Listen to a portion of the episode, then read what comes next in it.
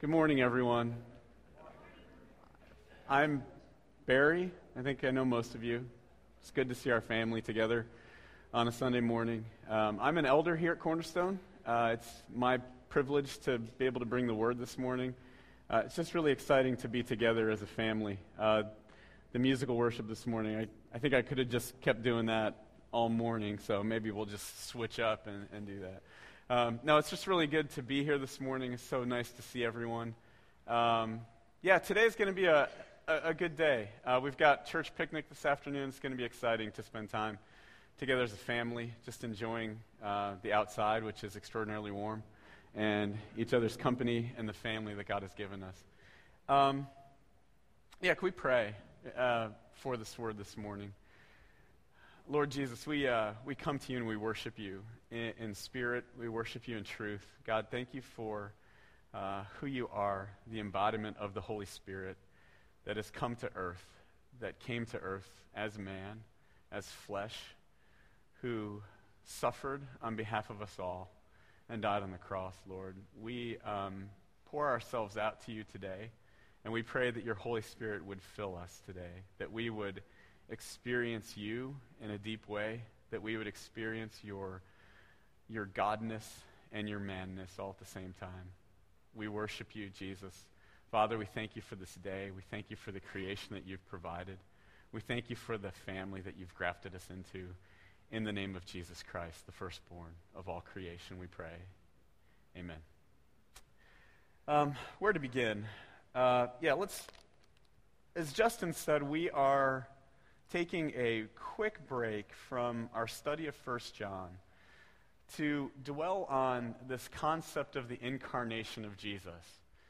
And First John, John said in First John chapter four, and, and Justin shared this with us last week. Um, in chapter four, he said, "Beloved, do not believe every spirit, but test the spirits to see whether they are from God. For many false prophets had gone out into the world. By this you know the Spirit of God." Listen, by this you know the Spirit of God.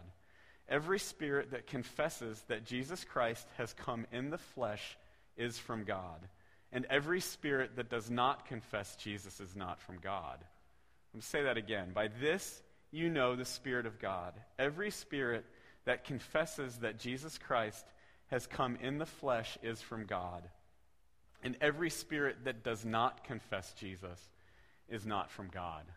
It's a pretty simple statement, but it's a really powerful and important one, especially for us. Uh, those who gather in a place of worship to declare the name of Jesus, it's critical to us through our history, through our faith. It is the foundation, indeed, of what our faith is based upon. You know, it's an interesting idea, this incarnation.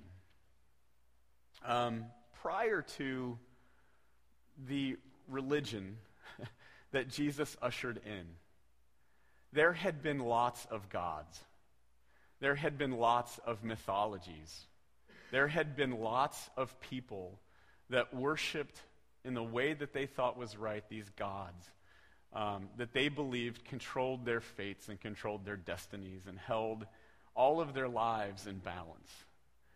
Before Christ, there had been lots of faith, lots of religion, and lots of belief of how the earth came about, how the gods would create the earth, and how moderate forms of salvation could be found through the gods. But until Christ, this concept of the incarnation had never, ever been heard of before. In, in old mythology and the old religions and the old faiths, at times here and there, the gods would sometimes take on the form of humans for a brief period of time. Like they would put on the clothes of a human so that they could interact with man. But it was only ever, and it was always only, out of a desire for the gods to play their little chess game with man. So the gods would take on human skin, and they would interact with humans, and they would twist the fates around, so that man could serve their, their capricious goals of doing whatever it is that gods do. So the concept of God being man was not an entirely foreign concept, but there is an enormous and a huge difference in the incarnation that we as Christians proclaim and believe. And that incarnation, what we believe, is so critical that the foundation of our faith is based entirely on it. Gene, can you go to the, the first slide? The foundation of the Christian faith is based on this strange story of the incarnation. It's not a story of an incarnation of a God who just for a brief time took on the form of an adult human and did all sorts of fantastic things, although the story includes part of that. But the story of the incarnation is much deeper than that. The old religions, they had these gods that just kind of played around with man, and they could do what they wanted to with man. But but until Christ, and until the story, until the reality of Jesus Christ, there had never been a story of a God who was born as a baby, ushered into a world of disease and sickness and danger. Never before had that happened. None of the gods prior to our God was willing. It's been a weird week for me. You're probably seeing it. Um, prior to that time, no, none of the gods had ever said, I am going to not only take on flesh for a brief period of time, but I'm going to become just like you. All of the stuff that you experience, I am going to experience that. Not so that I can twist the fates around and play a little game with your lives, but so that I can save your life. And I am going to come as a baby into a world of disease and destruction. I mean, think about the time when Jesus came. Compare it to today. We're talking about somewhere in the vicinity of three B C. Every disease, for the most part, that we have today, they had back then. Child mortal- mortality rates were through the roof. There were no vaccinations. Medicine was basically non-existent. And this is the world that God said, I am going to inhabit as a baby. I am going to grow up as a child, become a man, and then die. And then die. Just so that you can live. The story of the incarnation is absolutely foundational to everything that we believe. The Nicene Creed that most Christian faith revolves around says this: we believe in one God, the Father, the Almighty, maker of heaven and earth, of all that is, seen and unseen. We believe in one Lord, Jesus Christ, the only Son of God, eternally begotten of the Father, God from God, light from light, true God from true God, begotten, not made, of one being with the Father. Through him all things were made. For us and for all salvation, he came down from heaven.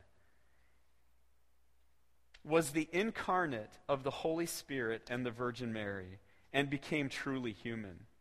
For our sake he was crucified under Pontius Pilate. He suffered death and was buried. On the third day he rose again in accordance with the Scriptures. He ascended into heaven and is seated at the right hand of the Father. He will come again in glory to judge the living and the dead, and his kingdom will have no end.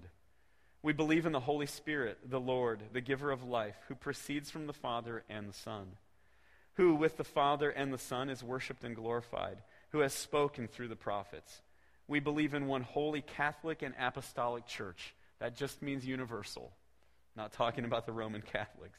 We believe in one holy, universal, and apostolic church. We acknowledge one baptism for the forgiveness of sins. We look for the resurrection of the dead and the life of the world to come. Amen. The basis of the Christian faith is centered upon the fact that Jesus was incarnate of the Holy Spirit and the Virgin Mary and became truly human. Why is that so important? Why is that so absolutely critical to everything that we believe? I submit that it, it's because of the fact of death that that is important. Because the ancient gods, the one thing that they were never willing to do was to die. They might take on flesh for a brief period of time, but you better believe that once it came time for the ancient gods to face death, they would snap, go back to their heavenly realms, to their clouds with their thunderbolts. They could continue to play their game. The gods, the gods that John warns against are not willing to die. But it's the fact of death in this world that makes the incarnation so hugely important to everything that we believe. Because we as human beings are surrounded by death. All around us is death. We experience death in everything. Our own lives, it's inextricable. One day I will die, and one day you will die. One day every person that you have ever loved will die. One day every relationship that you have ever had in life will die. Sometimes we experience those while we're living. We constantly experience the deaths of those we love. We experience the deaths of every relationship. We, re- we experience the death of everything good. We experience the deaths of marriages, of everything, of organizations. Everything in this world that is good eventually dies. And it's that fact of death that makes the incarnation of Jesus Christ so, so very important. Because here we have a God that is willing to interact with that death alongside with us. That no other God created or formed by man was ever willing to do. The holy God that we serve was willing to actually do that. He was born into a world of sin and destruction that led to death, was willing to enter in that, to interact with it on every level that we interact with, and to face it of his own will, to face his own death. We hold this about the incarnation to be absolutely true, that Jesus Christ was with God in the beginning, that he was God. From before the beginning, he was God. That God, in the form of this man Jesus, came to earth and became fully human flesh while retaining his godliness. And that while in human flesh and form, Jesus Christ died. So that we could be made right with God. And we believe that Jesus Christ rose from the dead, conquering death. The fact of death is what makes the incarnation so important. Without the incarnation, we have no hope whatsoever. Without the incarnation of Jesus Christ, we have only death. Without the incarnation of Jesus Christ, the only thing we can look forward to in life is death. But because Jesus Christ became incarnate, we have a new hope. We have something else to place our hope in, because we have a God that was willing to interact with death, to come in, to face the death that we brought on, and to conquer it, to submit to it himself and to defeat it. So that's what separates us, our faith, from every other faith. The existence of death that we all share, but the presence of Jesus Christ in flesh, God in flesh, interacting with us in this life, facing death the way that we do. The story of the incarnation of Jesus is a deep and very rich story, and it's a very powerful story. The story of the incarnation of Jesus is very visceral. And by visceral, what I mean is like, it's it's meant to be felt, like on every level. The, the story of the incarnation, if you believe that God became man, you have to believe everything that goes along with that. You can't just separate at points in time and say, well, well, well, Jesus being God was able to somehow transcend his humanity. Jesus obviously transcended his humanity, but at every time he was still fully, absolutely human. It is a visceral story. God becoming flesh means a God-man that bled, that stunk, that had body odor, potentially had foot fungus. From time to time, he had bad breath. He went to the bathroom. He urinated, he defecated, he did all of that stuff. To be man is a visceral story. For God to take on that form is a visceral story. It is meant to be felt. And to believe the incarnation means to believe all of that. All of that. And if we don't believe any of it, then we don't believe it at all. It's a visceral story. It's meant to be participated in. It's meant to be felt and experienced. And so today, the invitation is for us to experience that. We're not going to talk about the incarnation. I think I've already talked about the theology of the incarnation as much as I'm going to today. Um, the theology of the incarnation is, abso- is absolutely critical to our belief. But today, the invitation is for us to experience the incarnation, to experience the story of God becoming man, interacting with man, interacting with death and sin and all of that nastiness that we all experience today. So the invitation is to experience that today. Uh, today the word is, is basically going to be divided into three acts. Um, I, I don't know if that's going to be completely obvious to you, but in three acts, we're going to tell the story of Jesus incarnate, of the God becoming flesh, and how he interacted in this space with humanity, how the divine came to be physical, and how the divine and the physical interacted, how the spirit and the flesh interacted in the space and embodiment of one human being, of one legitimate, real, live human being that gives us all hope from death. Um, it's a story, like I said, that requires participation. Um, it's a story that exists in three acts. And now I kind of sound like um, I'm repeating myself, so let's just move forward um, in the spirit of, of This American Life and Ira Glass. Act one. The idea of the incarnation is itself an idea that the world tells us is foolish. This notion, first of all, in modern day, this notion that there could be a God to many seems foolish. But to take that a step further and to believe that there would be a God that would actually take on human flesh, born as a baby, growing up as a man, to die on the cross and to rise again, is a story that the world tells us is absolutely foolish.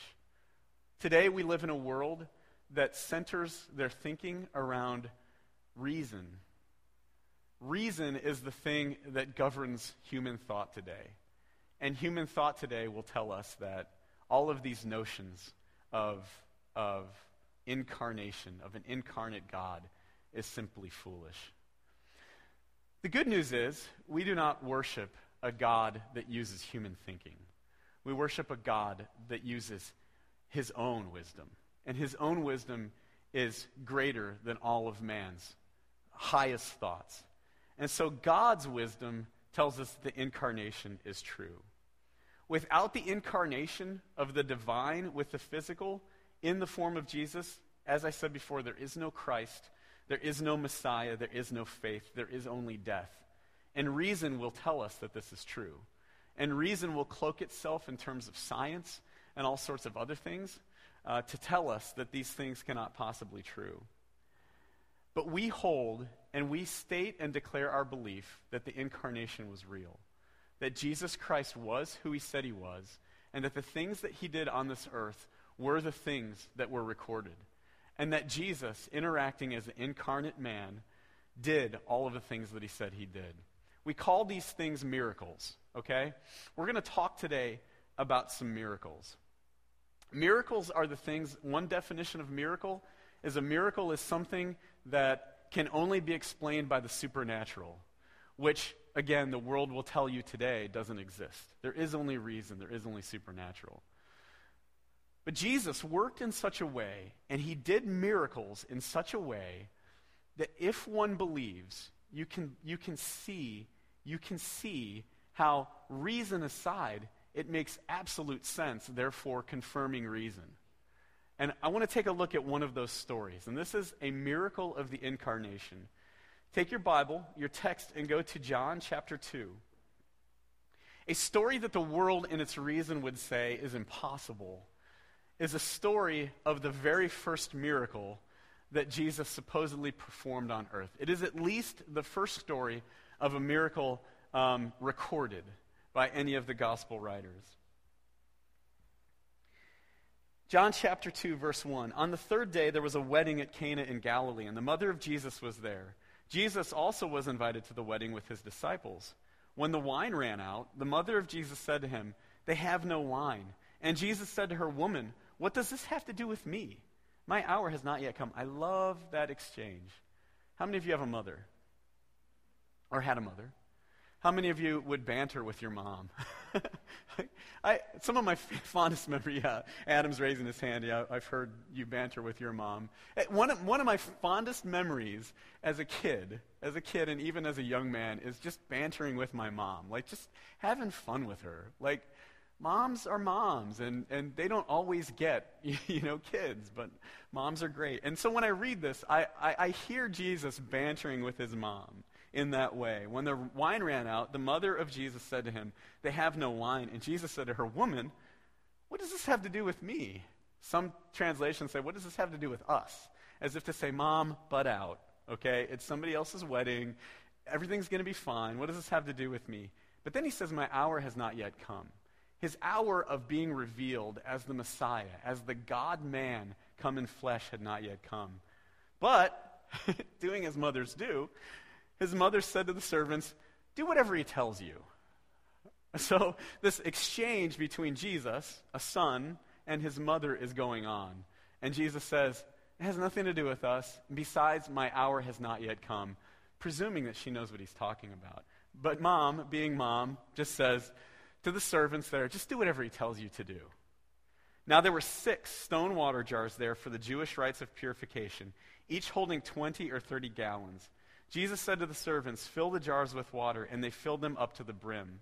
And he said to them, "Now draw some out and take it to the master of the feast." So they took it. When the master of the feast tasted the water now become wine, and did not know where it came from, though the servants who had drawn the water knew, the master of the feast called the bridegroom and said to him, "Everyone serves the good wine first, and when people have drunk freely, then the poor wine. Because those people are already drunk, then you can bring out worse wine. But you have kept the good wine until now." This, the first of his signs, Jesus did at Cana in Galilee, and manifested his glory, and his disciples believed in him. After this, he went down to Capernaum with his mother and his brothers and his disciples, and they stayed there for a few days. The reason I think this miracle is such a cool story of the incarnated Christ working as God-man in flesh is because of the way that he deals with the concept of death. Now, in order to understand how death is working into this story, you have to understand a little bit about the process of making wine. The process of making wine is a process that is all about death and crushing. From the time the grape is plucked off of the vine, death is introduced into the process. That grape now existing apart from the vine is dead. It cannot exist on its own. When they take hundreds of thousands of these grapes and they put them in a large vat, then they crush them. And they have humans in their dirty, nasty, filthy human feet smashing these wines and crushing them, destroying whatever they once were into something else, into this gelatinous mess of skin and juice. And then all of that stuff is taken together, yeast is added to it, and through the death of those grapes, interacting on a molecular chemical level with this yeast, then produces a substance called alcohol that then creates what we call wine. The creation of wine and the process of making wine is a process that is totally and, and completely about death and crushing. And I think it's interesting that even though Jesus' time to be revealed as the God-man has not yet come, he decides to take this process somehow divinely and supernaturally of crushing and death, and, and somewhere in the midst of taking water and filling jars, scooping it out, pouring it into a cup, and giving it to the master of the ceremony, does that process. He does that process of creation, because it was water, it wasn't grapes, of creation, of crushing, and death, and fermentation, and all of that stuff, and produces a substance that is the best wine of the feast. What an interesting way for Jesus to introduce himself as a miracle worker. Undeniably, we say this is a miracle, because water does not naturally turn into wine. This is the divine God interacting in the physical world as man to do something, to bring something that previously wasn't, to make it into something new. Now, there are other sermons about alcohol. I'm not going into that now. That is your conscience with you and God. I'm not addressing that. All I'm addressing is the reality that Jesus created wine out of water. By, by interacting with a process of death and crushing, to make something that wasn't out of something that was, to take water and make it into something new, to take something that was good, to introduce in his own way death and crushing and creation, and to make something new that was also good. This is the God-man. This is the divine working very deeply in the physical realm. The divine introducing itself into the physical. The God introducing himself into the world of man to bring about something new. Now, reason will tell us that that's impossible. But if the creator of the universe, the one that created grapes, became man, and if he knew the code of how to create grapes and to do all of that other stuff, it's perfectly logical that that God in flesh could do all of those things. If you know the code of something, if you wrote the code of something and can rewrite the code of something, then you can do it. Reason does not violate that whatsoever. But this is the story of Jesus taking this water, turning it into wine, the divine interacting with the physical. Now, did you notice where the water came from? What jars did Jesus have used for this? These are big stone jars that are used, as John tells us, for the purification rites. Now, this is really fascinating, because the purification rites were, were, were, was, a, was an activity that the Jews at the time would use. They would fill these jars with water, and during purification rites, you would wash yourself with this water.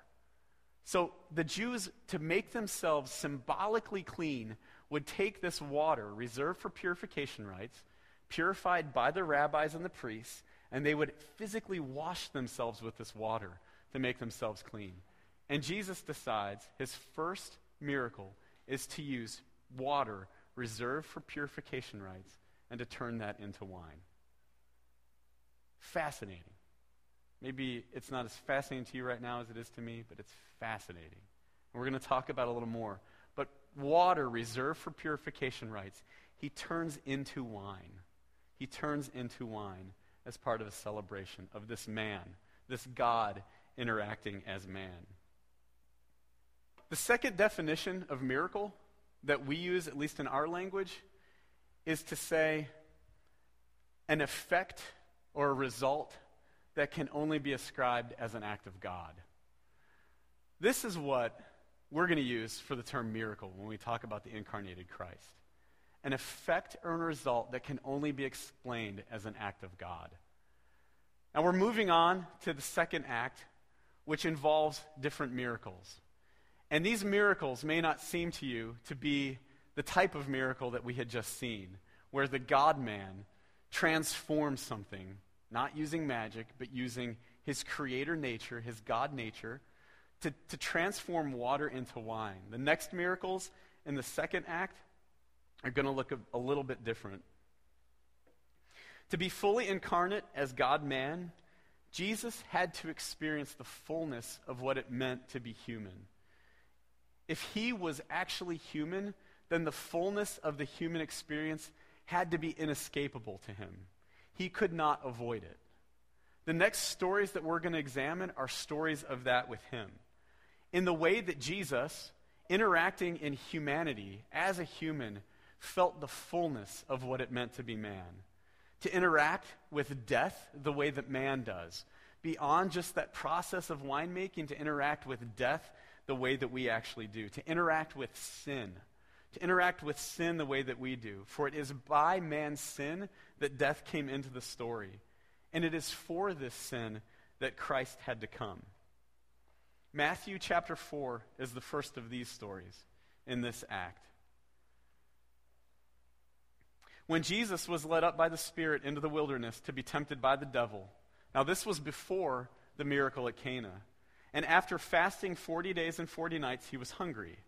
And the tempter came and said to him, "If you are the Son of God, command these stones to become loaves of bread." But he answered, "It is written, man shall not live by bread alone, but by every word that comes from the mouth of God." Then the devil took him to the holy city and set him on the pinnacle of the temple and said to him, "If you are the Son of God, throw yourself down, for it is written, he will command his angels concerning you, and on their hands they will bear you up, lest you strike your foot against a stone." Jesus said to him, "Again it is written, you shall not put the Lord your God to the test." Again, the devil took him to the very high mountain and showed him all the kingdoms of the world and their glory. And he said to him, "All these I will give you, if you will fall down and worship me." Then Jesus said to him, "Begone, Satan, for it is written, you shall worship the Lord your God, and him only shall you serve." Then the devil left him, and behold, angels came and were ministering to him. In the story of the temptation of Jesus, I submit this is a miracle. This miracle, this explanation that can only be that can only be explained as a as a as an act of God.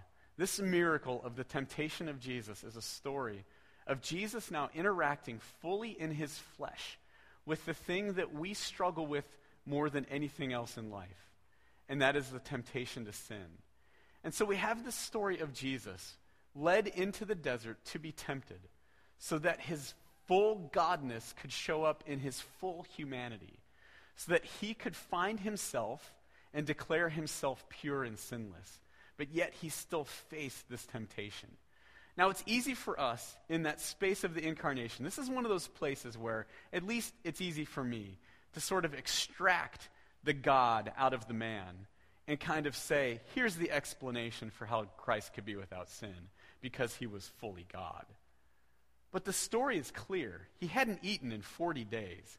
He's physical. He's in his physical form. Jesus is at his physically human weakest part. We cannot separate the godness. We can't just unscrew his head, take out his godness in this story. He is fully human inside of the story. And he is faced with the deepest temptations that speak to the very same, te- very same temptations that we have. Is it a temptation to sin, to be hungry, to eat something when you're hungry? No, but Jesus is fasting. He's spending this time with God. The temptation is to turn his eyes away from the word of his Father to consume food. He is at his weakest spot, a place that we all know. Then Satan turns that hunger into lust, and he turns that lust into other things. And so he tempts Jesus with the lust of authority and power. Sound familiar?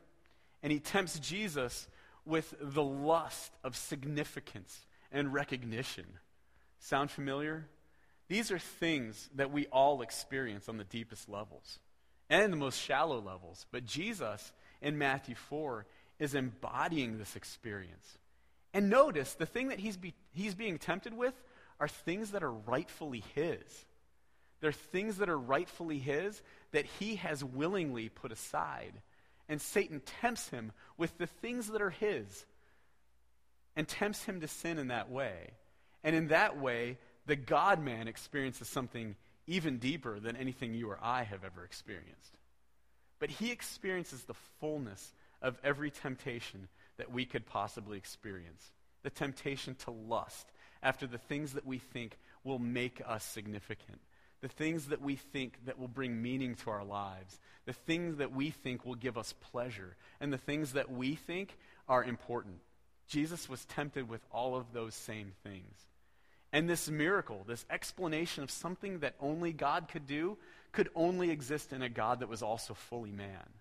And so the incarnation takes place in this time-worn story that we have, that Jesus Christ experienced every temptation that we have ever experienced and knows every temptation that we know. He knows what it's like to face those things. He knows what it's like to feel the draw of those things that we feel. And while the text doesn't give any space in between what Satan says and what Jesus says, I have to imagine there was space.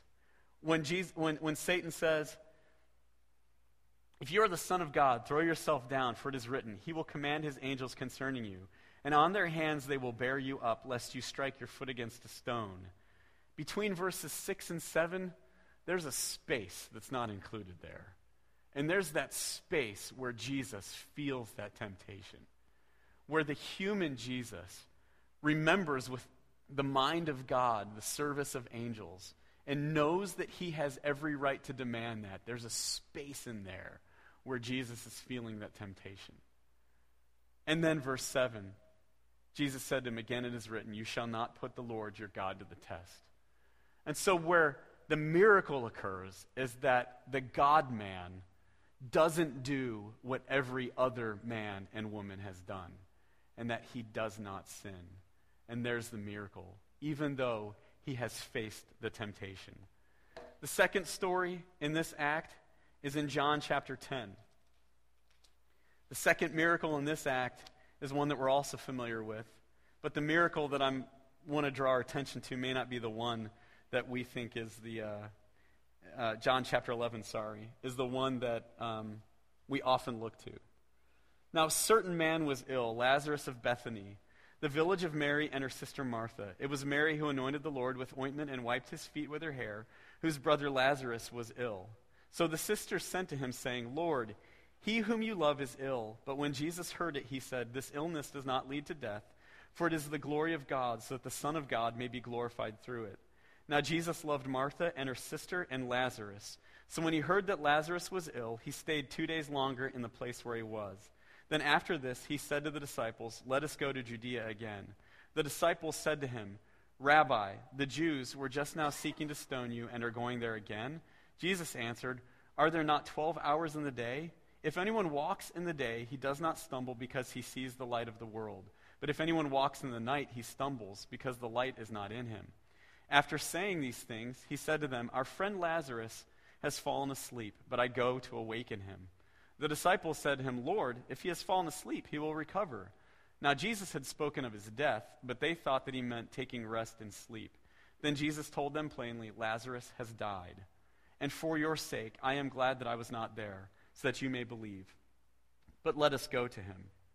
So Thomas, called the twin, said to his fellow disciples, let us also go, that we may die with him. Now when Jesus came, he found that Lazarus had already been in the tomb four days. Bethany was near Jerusalem, about two miles off, and many of the Jews had come to Martha and Mary to console them concerning their brother. So when Martha heard that Jesus was coming, she went to meet him, but Mary remained seated in the house. Martha said to Jesus, Lord, if you had been here, my brother would not have died. But even now, I know that whatever you ask from God, God will give you. Jesus said to her, your brother will rise again. Martha said to him, I know that he will rise again in the resurrection on the last day. Jesus said to her, I am the resurrection and the life. Whoever believes in me, though he die, yet shall he live. And everyone who lives and believes in me shall never die. Do you believe this? She said to him, yes, Lord, I believe you are the Christ, the Son of God, who is coming into the world. When she had said this, she went and called her sister Mary, saying in private, the teacher is here and is calling for you. And when she heard it, she rose quickly and went to him. Now Jesus had not yet come into the village, but was still in the place where Martha had met him. When the Jews who were with her in the house, consoling her, saw Mary rise quickly and go out, they followed her, supposing that she was going to the tomb to weep there. Now when Mary came to where Jesus was, he saw him. She fell at his feet, saying to him, Lord, if you had been here, my brother would not have died. Then Jesus saw her weeping, and the Jews who had come with her also weeping. He was deeply moved in his spirit and greatly troubled. And he said, where have you laid him? They said to him, Lord, come and see. And Jesus wept. Now I read that whole story, that whole part of it, just to get to that last sentence. And Jesus wept. We saw in that chapter in advance, Jesus knew exactly what he was going to do. He knew he was going to interact with death. This man, God, in flesh was going to interact in, with death in a way that no one had ever seen it done before, in a way that he had never revealed himself to do it before. He was going to interact with death in a way that he was going to defeat it and rise Lazarus from the grave. But he continues to walk out this thing, and he sees Mary and Martha weeping, and he's deeply moved, and he weeps. Now this is, this is the miracle. Yeah, the miracle comes later, where Jesus says to Lazarus, he says, get up, come forth, get out. Yeah, that's the miracle. But the miracle of the incarnation is in that one small verse, the smallest verse in the Bible, where Jesus wept. There's only a godly explanation for that. Therefore, it's a miracle that God would weep over death that he knew he was going to beat. This is the full humanity of God interacting with us, interacting with death. The emotions that Jesus felt in that time were real. The emotions, I think the anger that Jesus had towards death in that place was real. It's as real as the anger you feel when someone you know dies. It's as real as the anger that you feel when something that you love dies. That's the miracle of Jesus being fully God, in flesh, interacting in the space of death that we all struggle with. He wept. He wept. His friend was dead, and he cried. He wept. This was the miracle. Because he knew, he knew what he was going to do, but he still was hurting, and he was still angry. And he shows us that everything we have ever experienced in life, he has experienced. Everything that you walk through or will walk through, he has experienced. Because everything that we walk through centers around death. And Jesus approached death head on. And even in his full godliness, was willing to be man. Willing to be fully man, to feel everything that you have felt. There's a verse that's been up there for this, this act of the incarnation. I'm going to read it. And I want you in the space of those things that you feel right now. Whether it's death, whether it's temptation to sin, whether it's weakness. And invite you, as I read this passage, to focus on a sentence or a phrase that really stands out to you. And focus on the incarnation of Christ as you hear these words. For it was not to angels that God subjected the world to come, of which we are speaking. It has been testified somewhere, what is man that you are mindful of him, or the son of man that you care for him? You made him for a little while lower than the angels. You have crowned him with glory and honor, putting everything in subjection under his feet. Now, in putting everything in subjection to him, he left nothing outside of his control.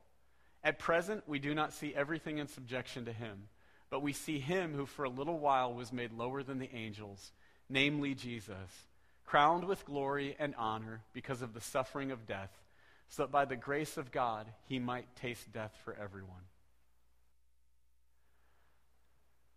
For it was not to angels that God subjected the world to come, of which we are speaking. It has been testified somewhere, what is man that you are mindful of him, or the son of man that you care for him?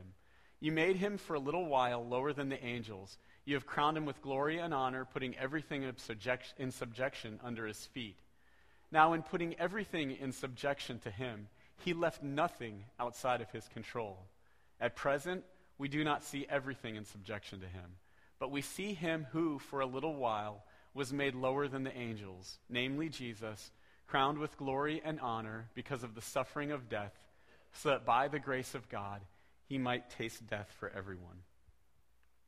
If you're anything like me, maybe the thing that you're feeling seems really insignificant, and you wonder how this thing that you're feeling in your life could be something that, that Jesus could ever possibly have cared about, or even as he experienced, what could it possibly have been?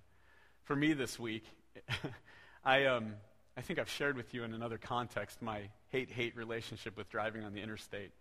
I've been doing a lot of it lately, way too much of it. And and uh, Friday, Thursday or Friday, I remember, I was coming home from work, and I'm stuck behind a... Um, Toyota, what, what kind of car was it? What did we have? Huh? A Toyota Slow um, with Texas plates. I don't even know why that's important.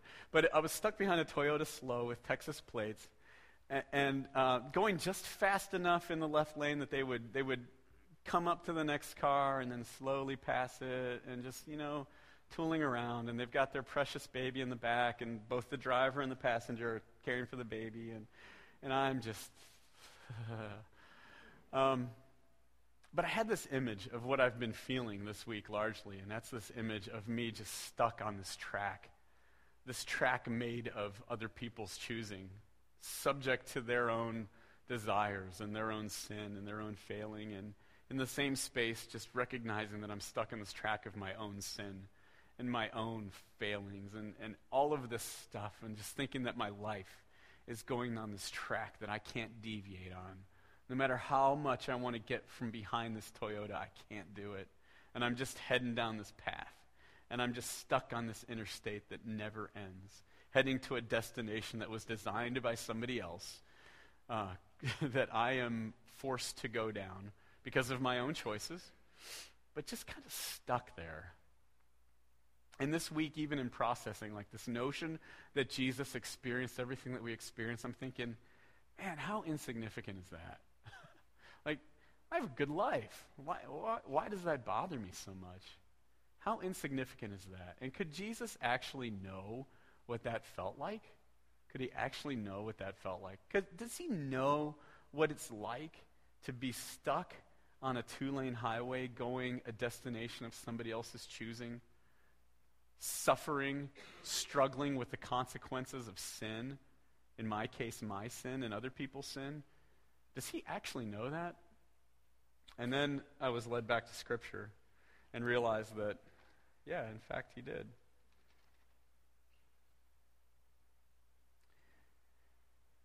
Then Jesus went to them to a place called Gethsemane, and he said to his disciples, "Sit here while I go over there and pray."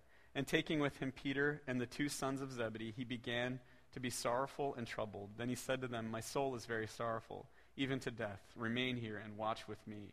And going a little farther, he fell on his face and prayed, saying, "My Father, if it be possible, let this cup pass from me. Nevertheless, not as I will, but as you will." And he came to the disciples and found them sleeping. And he said to Peter, "So could you not watch with me one hour? Watch and pray, that you may not enter into temptation. The spirit is willing, but the flesh is weak." Um, I think when Jesus said that last phrase, he was talking about himself. A lot of times we think that he's talking about Peter. I think he was talking about himself, and he was asking for help. Jesus found himself in a place, in a road of his, uh, of not his own design, but a road of sin and death that he was traveling down inextricably. There was no way out. There was no way out. He knew where he was heading, and he was suffering with the consequences of sin, not his own, but others. And to make it more personal, not his own, but yours. The consequence of my sin is what Jesus was feeling as he's heading down this two-lane road stuck behind Toyota Slow, you know, heading towards the cross. This is the miracle of the incarnation as well. And before that, he, he does another miracle.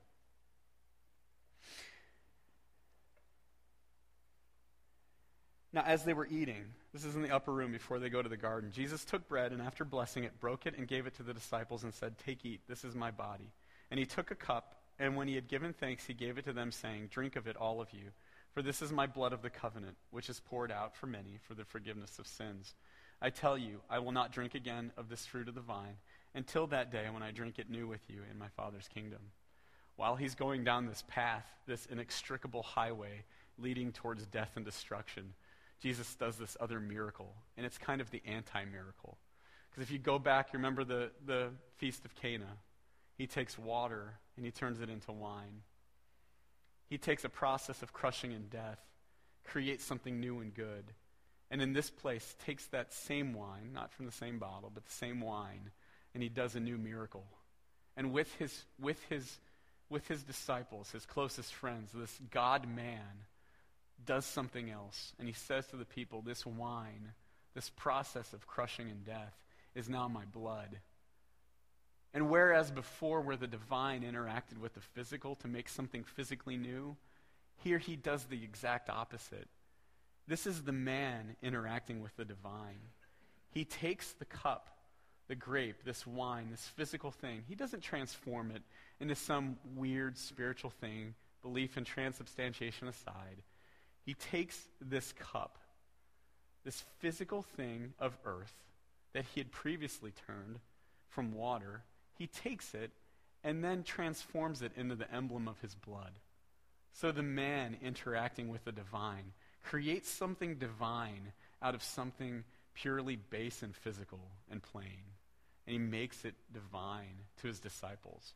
And he gives them the emblem of the washing that he is going to provide to them on the cross, and the emblem that he's going to provide to us on the cross.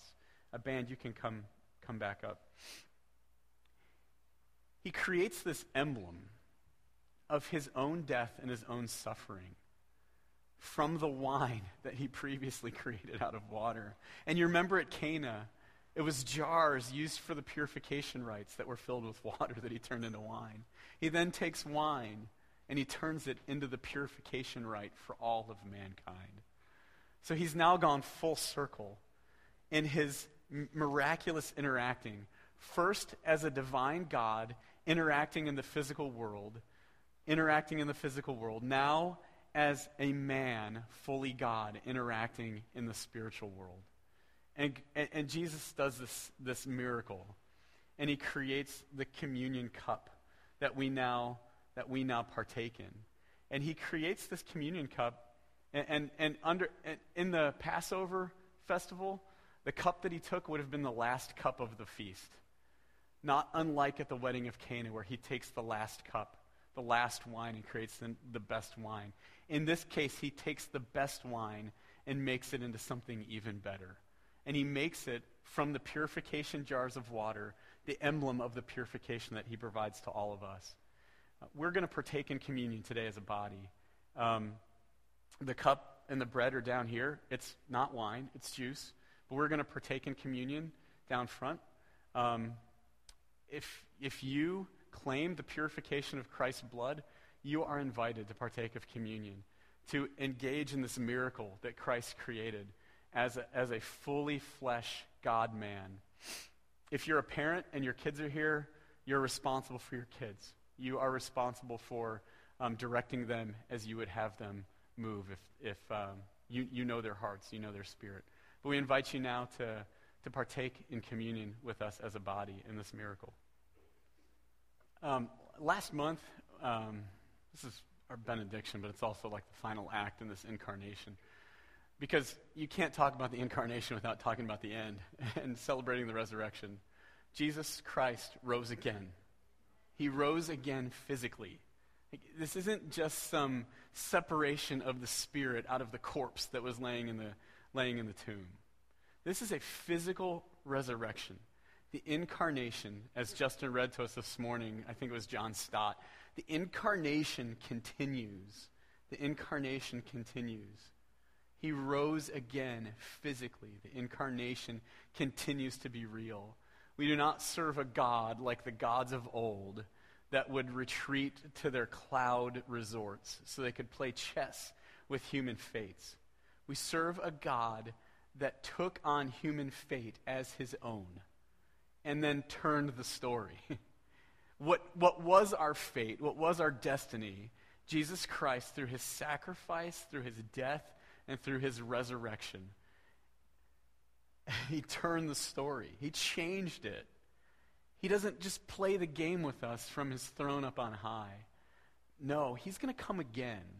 And heaven and earth are going to meet again in the person of the incarnated Jesus. Amen?